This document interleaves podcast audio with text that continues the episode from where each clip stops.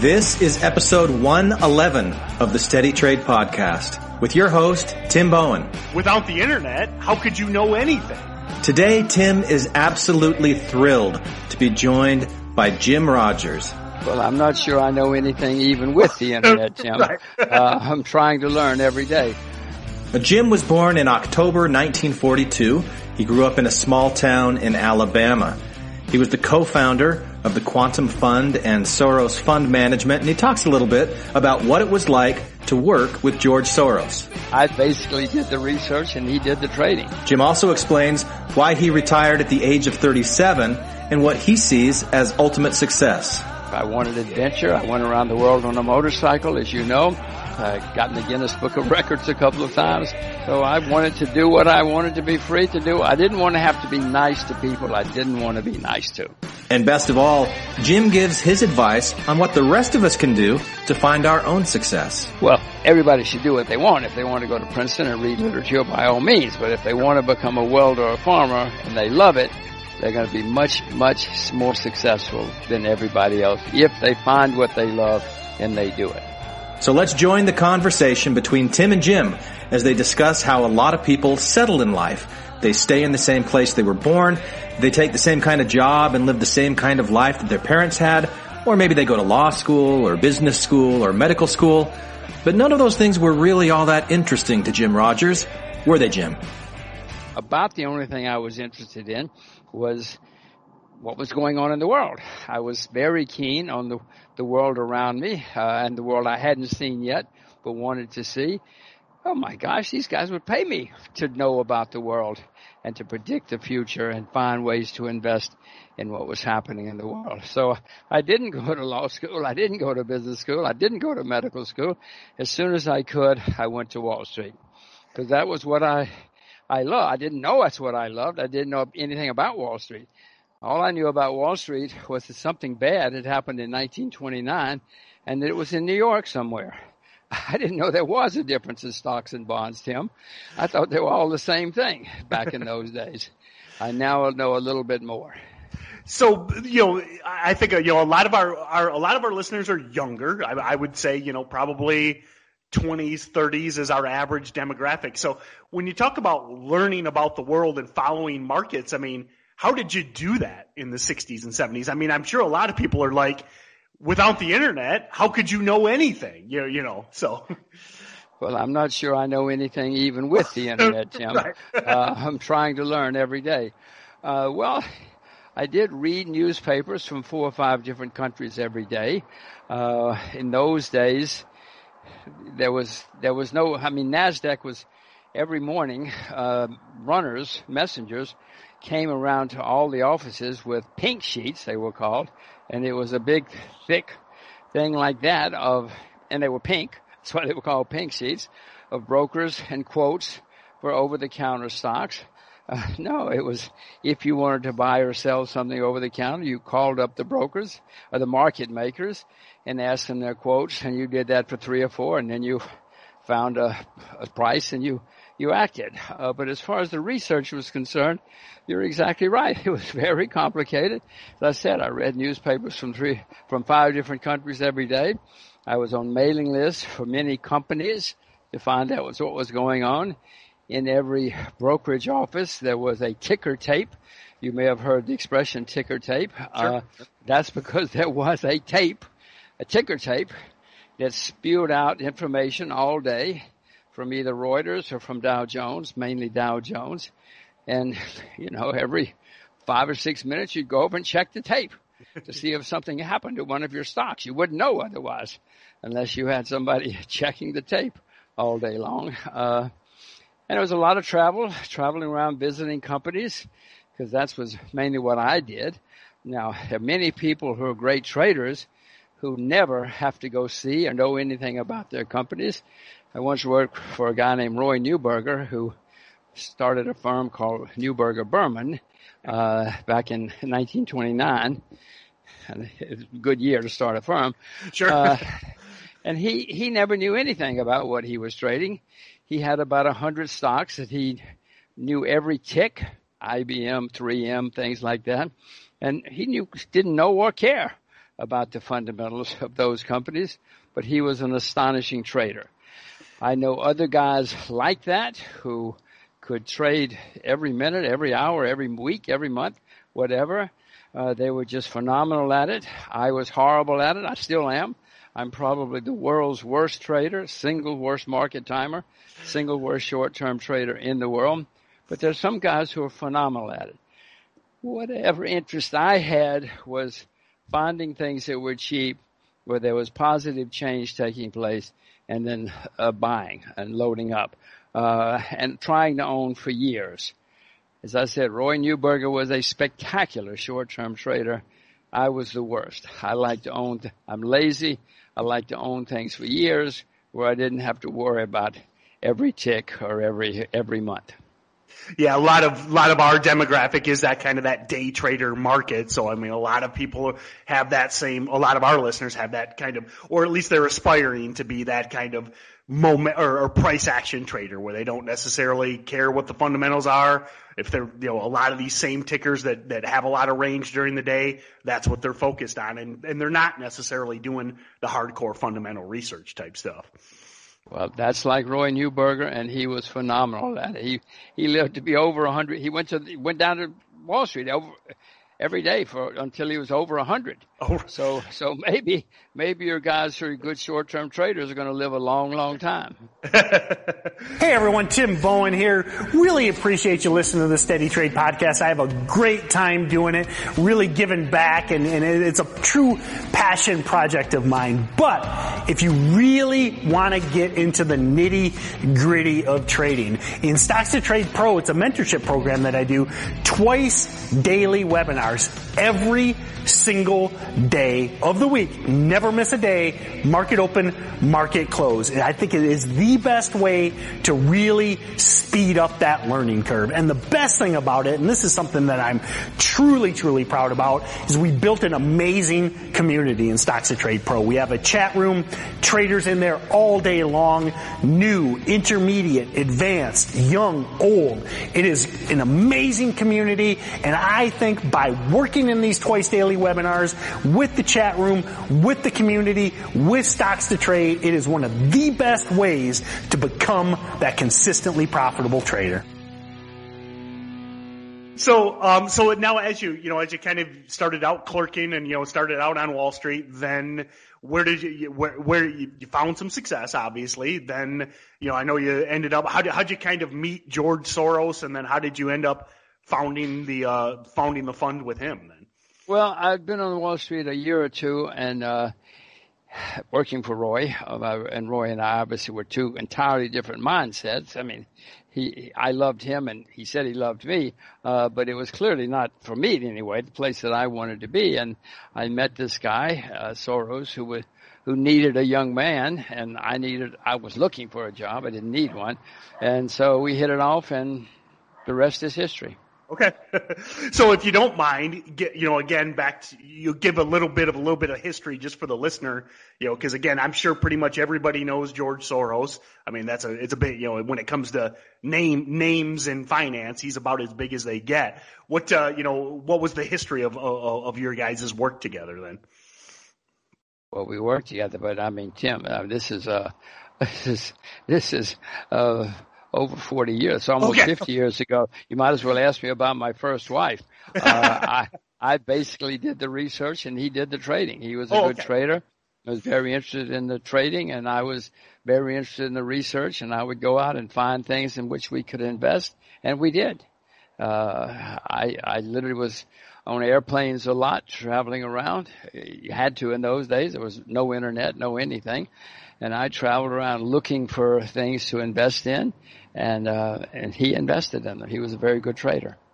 Now you uh, you know quote unquote retired at at 37, but I mean you're in, in, you, I mean you're still working today, right? I mean I mean you kind of call it retirement, but you're still you're still on a podcast with me. So well, I'm on a podcast with you because you know Tim. The reason I'm on a podcast is you, I don't have a job. you know, most people wouldn't bother because they they got to work. They don't have time to to spend being interviewed. I don't have a job. I have nothing to do, so I have time. I have time to do this. Um, so, so oddly enough, I actually I, I retired. Um, I sold my business six years ago, and I would have been 39. Um, I'm, I'm actually working, you know, a new venture with with Stocks to Trade, and, and we're doing this podcast and some. Uh, we we produce a trading platform, but uh, you know, I, I kind of retired at roughly about the same age, and uh, you know, really found the freedom to do whatever I I, I like. And man, I, I tell you that's one of the biggest things that I tell the listeners to, to learn from Jim is, is, you know, pursue something with passion and, and, and you really can then do whatever you want. And, and, and I think you kind of did that with traveling the world, right? Well, people often ask me why I uh, retired so young. Uh, I, if I'd stayed working, I'd probably have a lot more money than I do now, although I haven't had to work since. Uh, but I did because I wanted to, I wanted my freedom. I wanted to be able to do whatever I wanted to do, and I didn't want to wake up at age 85 one day still on Wall Street. Now, Roy Neuberger did it till he was over 100, and he loved it. But that was not what I wanted. I wanted to have more than one life, and so I set out to have more than one life. I wanted adventure. I went around the world on a motorcycle, as you know. I went around the world a second trip around the world in a car. I spent five years going driving around the world twice. I got in the Guinness Book of Records a couple of times. Not, the Guinness Book of Records doesn't pay the rent, but my parent my parents liked it. So I wanted to do what I wanted to be free to do. I didn't want to have to be nice to people I didn't want to be nice to. Well so said. That's that's what I set out to do. Now what uh now what where where did that idea come from? I'm going to drive a motorcycle around the world. I mean, I mean, what, what, what, how does that, how does that come to, come to your mind, you know? That's a very, very good question. Uh, I can remember early in my life, in my teen, well, I had a scooter, but then I had a motor, and I remember very early thinking, gosh, I would love, I love, motorcycles are great fun. And I said it would be fantastic. I wanted to see the world. I very much wanted to see the world. And to my mind, the best way to see the world is on a motorcycle for those who who know about motorcycles, they would probably agree. So I got this crazy bug in my head that someday I was going to get a motorcycle and head off around the world. And who knew? You know, Tim, I look back and I said a lot of things in my life, and I actually did them in the end. And I, who knew? I should have listened. I now know I should have listened to myself more often. So now I do listen when I say something crazy. I think, well, be careful you might do it. I like that. So, so I'm, I'm, you know, I'm kind of an outdoorsman. I actually, uh, you know, I, I hunt, I hunt and, and fish a lot. I live in, in rural Michigan, actually, a beautiful area. So my, one thing I was curious about, as you're driving around the world, I mean, did you like camp on the roadside? Did you stay in hotels? I mean, how did you facilitate this trip? So well, at times I had to, but but no, I basically stayed in the best hotel in town whenever I could. Now, basically, sometimes the best hotel in town was a tent, was sure. camping out, or was in a barnyard. I certainly stayed in barnyards and uh, some pretty hopeless and rundown places, but when I could, I stayed in the best hotel in town. But as I say, often the best hotel in town. I mean, sometimes it didn't have indoor plumbing. Sure. So, so so there are lots of different places out there. Now, now I, will I'll kind of move on with, with, with my questions, but I had one question. What is like, the, you know, this is again, I, I greatly respect your your sense of adventure. Do you have like the craziest story like from these two trips around the world? I mean, were you ever like held up or robbed, or did you get into like any really sketchy stuff or not? Oh, we were held hostage in the Congo once for uh, oh. several days. Uh, once, uh, on the car trip, we were uh, stopped by the army. They by the because they were we didn't know why, but they were guarding a bridge. It, they bombed. They had bombed a bridge, and if we had gone forward, we would have been blown up. Thank goodness they they stopped us. Uh, no, we we had lots of stories like that. Uh, driving around, we went through on the car trip. We went through 15 war zones the motorcycle trip, we went through several war zones. Uh, in the Congo, as I said, we were held hostage for several days. Uh, no, the, driving around the world is not driving down to Detroit for the weekend. Sure, sure, no doubt. Going down, driving down to Detroit for the weekend might be more dangerous, but uh, or more of an adventure these these days. These days, anyway. So you know, a, few years ago, and again, you know, I, have I've loved Street Smarts. So so you made the choice to move to Singapore because of you know you uh you mentioned and and uh, you know I've got your Wikipedia article and stuff too. You kind of mentioned that you saw that Asian culture is, you know, as harder working, um, you know, maybe not as quote unquote lazy as, as America and, and the Europeans. What, uh, you know, what, what made you move to, move to Asia, specifically Singapore? And do you still kind of agree that that is the hotbed of, of, of the future? Well, I first went to China in 1984. Uh, you know, all my life I'd heard American propaganda that the the Chinese were evil, vicious, bloodthirsty, dangerous people. I quickly found out they were not. They were ambitious, hardworking, cultured, educated people, disciplined people.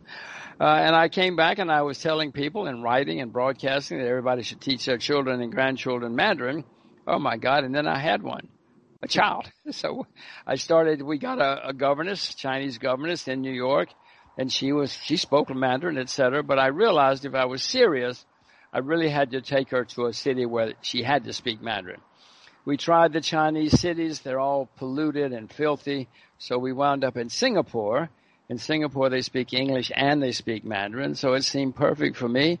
So we wound up in Singapore so that my daughter would speak, would have to speak Mandarin. And then we had another daughter and she too. So they have to speak Mandarin. And they do. I mean, it's astonishing. This, Kim, this was beyond my imagination of how successful it's been. The Chinese invite my daughters down to be on Chinese TV because their Mandarin is so good. I never expected that kind of success. Yeah, it's amazing what kids, you know, I've got kids myself. It's amazing what they can just learn by osmosis, even just, just kind of being a, around things, you know, and, and, and just, you know, uh, uh, my, my son and my daughter have so many traits that, that they just pick up from me. And it's like, I, I never taught them that. They just kind of know how to do it. So. For better or for worse. Yeah, yeah, yeah agreed. Yes. For, for, yeah. And sometimes it's bad too. Yeah. Um, so let's let's get so that's kind of the the background. Let's kind of move on to some current events. Um, what uh, you, you, know, what do you think? Uh, you know, I know you obviously you've been in, in commodities pretty much your whole life, currencies, etc. The hot topic of the day, you know, uh, what, what do you think of cryptocurrencies, Bitcoin? I mean, what's what's kind of your opinion on them, and and do you think it's just an elaborate pump and dump, or do you think this is the future? So, well, money is going to be on the computer. There's no question about that. Soon we will not have money. Already in China, money has more or less disappeared. I tried to buy an ice cream the other day in Beijing poor woman didn't know what I had money. I had had Chinese money, but she couldn't take money. She didn't know what to do with me, you know, because everybody's money is on the computer, is on the phone now. Sure. In the end, she gave me the gave me the ice cream. She felt so sorry for this poor sap who didn't who couldn't couldn't pay for his ice cream. Uh, I wish I'd been buying a Mercedes or something that she would have given me. But no, money's going to disappear. It's already disappearing in many places. The rest, some of the China's certainly ahead of of America in this regard. Uh, so money's going to be on the computer. However, uh, it's not going to be uh, crypto. Well, cryptocurrencies, as you just described, uh, they're going to disappear. Many of them have already gone to zero and disappeared, as you know. I guess you know. Sure, uh, many sure. of them have already disappeared. the rest will disappear eventually too. but all money is going to be on the computer. And by the way, I don't like that, but because that gives governments even more control someday they're going to call you up and say, Tim, you've been drinking too much coffee this month. Yep. You know, they're going to know everything you do, everything you do. And they love that. I, I of course don't like that. Yeah, and, and, and we share similar opinions. I, I agree that I think that, you know, digital money is the future. And I also agree that it, it will be something, but I don't think it's gonna, it's not gonna be Ethereum. It's not gonna be Bitcoin. It's not gonna be any of these current iterations. I think these are like the beta test in essence, you know, and then it'll be, it'll be something else. Yeah. So. Well, I mean, I, I make plenty of mistakes, Tim. So, so who, I mean, you, you, you want to ask me about my first wife? Oh my God, what a mistake that was. Uh, so I've made plenty of mistakes in my life, but in my view, it's not going to be any of these things that are now known as cryptocurrencies. So, um, let's let's kind of move into some some questions I've, I had for like specifically our listeners. Um, now, and, and, you touched on this kind of in the beginning, but you know, what is your opinion? You know, I, I know a lot of times day trading specifically, a lot of a lot of people will you know, put it down or say it's just gambling, et cetera. But, uh, you know, what is, what is your opinion of, of day trading? Do you, do you think it can be done successfully or, or, you know, et cetera? So. yeah, no, if you're good at it, for God's sakes, do it. Don't listen to me. Don't listen to people like me who know who are no good at it. Uh, by all means, I tell you, Roy Neuberger, he was over a 100 years old. He was still down there. Trade, you know, he told me the story. Uh, he, all of in the 20s, everybody was making a lot of money. All he was in retail. All of his friends were on Wall Street making fortunes. So he left Wall, the retail, went to Wall Street, 1929 and you know by 1931 he lost everything, right? Uh, as did most other people. But he said, and then I realized, then I realized that this is just like like shoes. You buy them and you sell them. You buy them and you sell them. You buy them when they marked up. You sell them, and so he became a trader because that's how he could make money, especially in the 30s, especially in the 30s. Uh, and he became a what would now be called a day trader, I guess. Right. Became phenomenal at it, lived to be over 100 years old. His firm was one of the great firms on Wall Street, Neuberger and Berman, it was called. They, they were the, they were the first, I mean, they set up or, or serviced the first hedge fund. A.W. Jones used to use uh, Neuberger and Berman as their prime broker because they were the, they knew more than anybody else about trading and short-term trading. So no, no, if you're good at it, for goodness sakes, do it, do it, do it, do it. Mike Steinhardt, I mean, Mike must be 78 or 80 by now. He's phenomenal at it. Uh, I'm horrible at it. and, and, and again, we, we share the same opinion there. I think it can be successful. It can be done successfully. I've done it for years. If you've, if you've got that, if you're wired that way, and some people aren't, and I think that that's, we, we totally agree in, in that aspect. So, um, next, I'd like to, you know, and this is actually, you know, a lot of this was in Street Smarts as well as, um, you know, there's a quote in, in your Wikipedia article about farming. So again, I mentioned one of the things I love about retired. I live in rural Michigan, middle of nowhere, beautiful. My nearest, my nearest neighbor is a mile down the road and it's a rental house that I own. So I actually love being in the middle of nowhere. But that being said, I know a ton of big farmers and uh, I'm a big believer in the future of, of agriculture and especially agriculture technology. Um, and you know, and you talk in this quote, um, the farmers are going to be driving Lamborghinis. You know, and you mentioned that you know you should start Forbes farming. Um, are you still that bullish on agriculture? Well, agriculture has been a disaster for 35 years or so. Uh, the average age of farmers in America is now uh, 58 years old. Yep. And all, all my farmer buddies are old. Yep. So. Yep. I know they are, and their kids have moved to Detroit or New York or something. Uh, in in Japan, the average age is 66.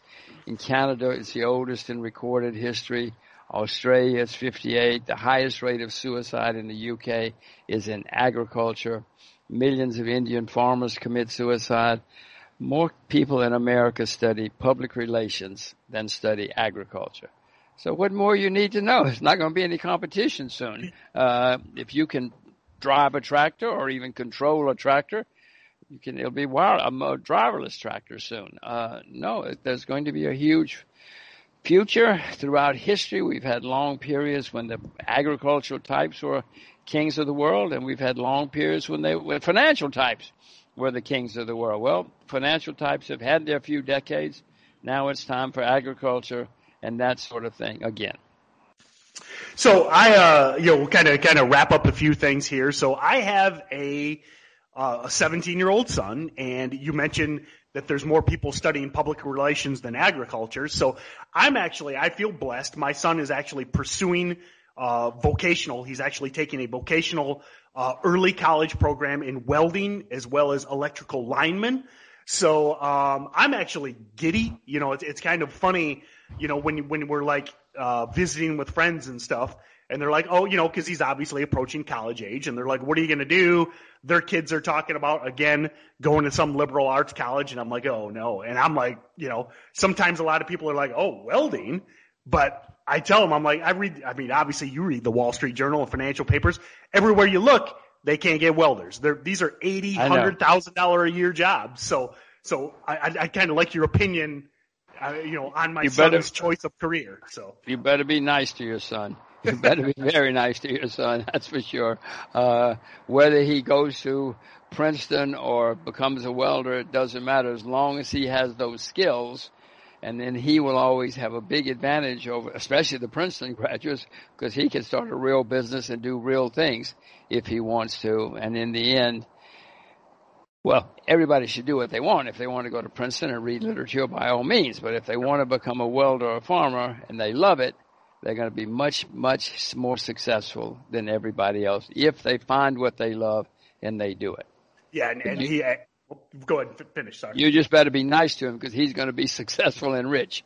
Yep, yep, and and that's what makes me excited is, and he loves it. He he, uh, I mean, he'll come home again. It's it's at the the local college you know, he has an early college program, so he goes there the second half of the day from high school. I mean, he comes home, brings me his welding plates. He's all excited, straight A. I mean, his English grades are eh, but then he brings home straight A's from the welding program because he's, he loves it. So. Well, Tim, by all means, encourage him. I, again, I don't know him and I don't know what to tell you, but it sounds to me like he's got, he, he's found what he, when I was that age, I had no clue. I was totally, I told you until I was 21, I didn't, I didn't have any clue. And many people, Tim, never find out their passions. And if they do, they're afraid to pursue it. They're afraid to, to run with their passions. Sounds like he's a lucky kid. Yeah, and and I was right there with you. You know, I, I graduated high school and it was like, what do I do now? And they're like, well, go to college. And I'm like, for what? You know, so I ultimately, I, I ended up starting a business, um, at, at 22 and then we built that business up over 15 years and, and that's what I retired from. But that was strictly bootstrapped. It had nothing to do with, with college. I, I, uh, I found my passion. We actually started an internet provider back in the early nineties and, and, uh, you know, and, and my passion was building up businesses at that point. So, uh, but yeah, college wasn't it for me either. So.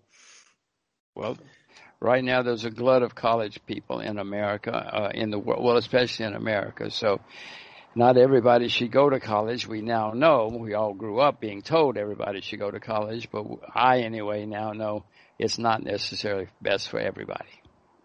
In so fact, let's, sometimes, uh, sometimes it's destructive for people.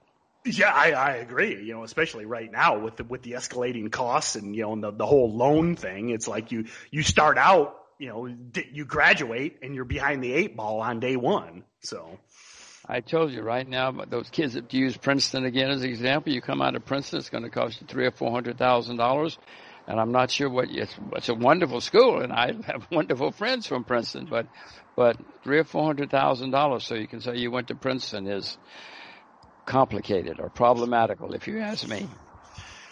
So we'll we'll kind of wrap up here with the with the with last question I've got for you. What uh, this is something again I'm kind of asking on the behalf of of my son because he's he's kind of going to be out in the world and and also a lot of our listeners are younger. Again, uh, we skew to a younger demographic, but uh, you know what would a 20 year old Jim Rogers if if you could you know have that time machine and go back to a 20 year old Jim Rogers, what what would you do? Today? Would would you go into finance again, or would you go into agriculture, or what would you do? I, so. I, would. I would not go into agriculture. I'd fail at it, Jim. I'd be a terrible failure at agriculture. I'd go to finance because that's what I loved and knew that I loved, and I would certainly do that. Now, I just got through telling you there are fantastic opportunities in agriculture. I wouldn't go into agriculture because I'd fail because I don't love it. I'm not passionate. I would go into Wall Street, even though I, the financial world has a bad two or three decades ahead of it, but I would still go because that's what I love. But the, what I really would have changed, I would have learned. Well, I guess I would have gone to China and learned Chinese uh, if I could, if I look back now and known then what I know now. But I would certainly make sure that everybody learn a second language, preferably Chinese uh, or Spanish or something. My kids both speak. I told you I moved here so my kids would would know Chinese because the 21st century is going to be the century of China and the century of Asia, whether we like it or not. And a lot of people don't like it. So I would make sure if I could go back to when I was 21, 22, I would uh, go to Asia, speak Mandarin, and, and go into the financial community in Asia. Uh, and then I'd really be rich. I would have had a lot of fun, and I would have had an enormous success. Uh, and anybody 20 today, well, first of all, I, I my daughter, I have a 16 year old, and I've told her that if she wants to go to college, she can, but she's got to go far away from home.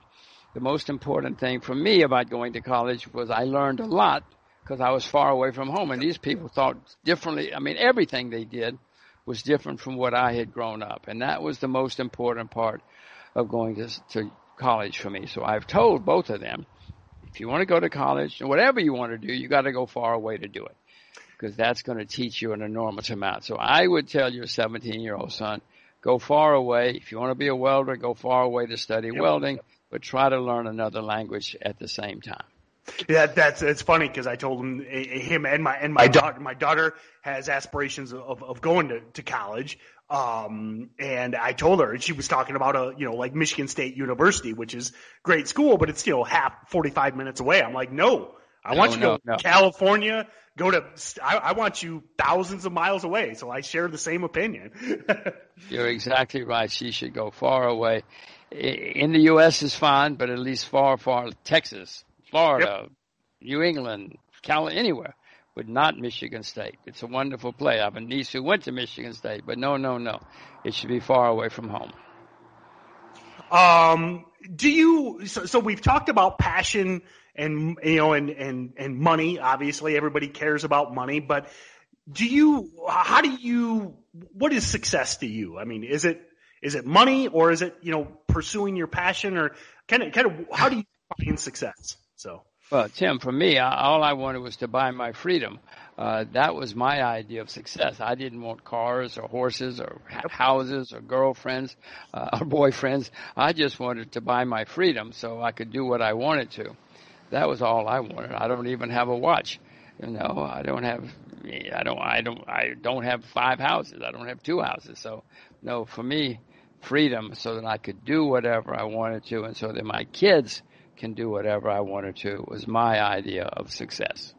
You know, and, and I, I, I hope it doesn't sound like I'm sucking up to you, but I, again, thousand percent agree. I mean, I, I, uh, you know, I, I mentioned being an outdoorsman. I, you know, my son is is 17 and and we we went we went fishing last night together you know when i was 17 i wanted nothing nothing to do with my dad you know and i think that by having that freedom the, of, of of being able to retire at an early age i mean him and i are basically best friends because i don't have to always be you know grinding so i, I, I to me that freedom is the definition of success. Yeah, it's not an oh, expensive oh, watch or Lamborghini, you know. So, uh, well, by all means, I hope you teach him to pursue his passions so that he can be successful and happy.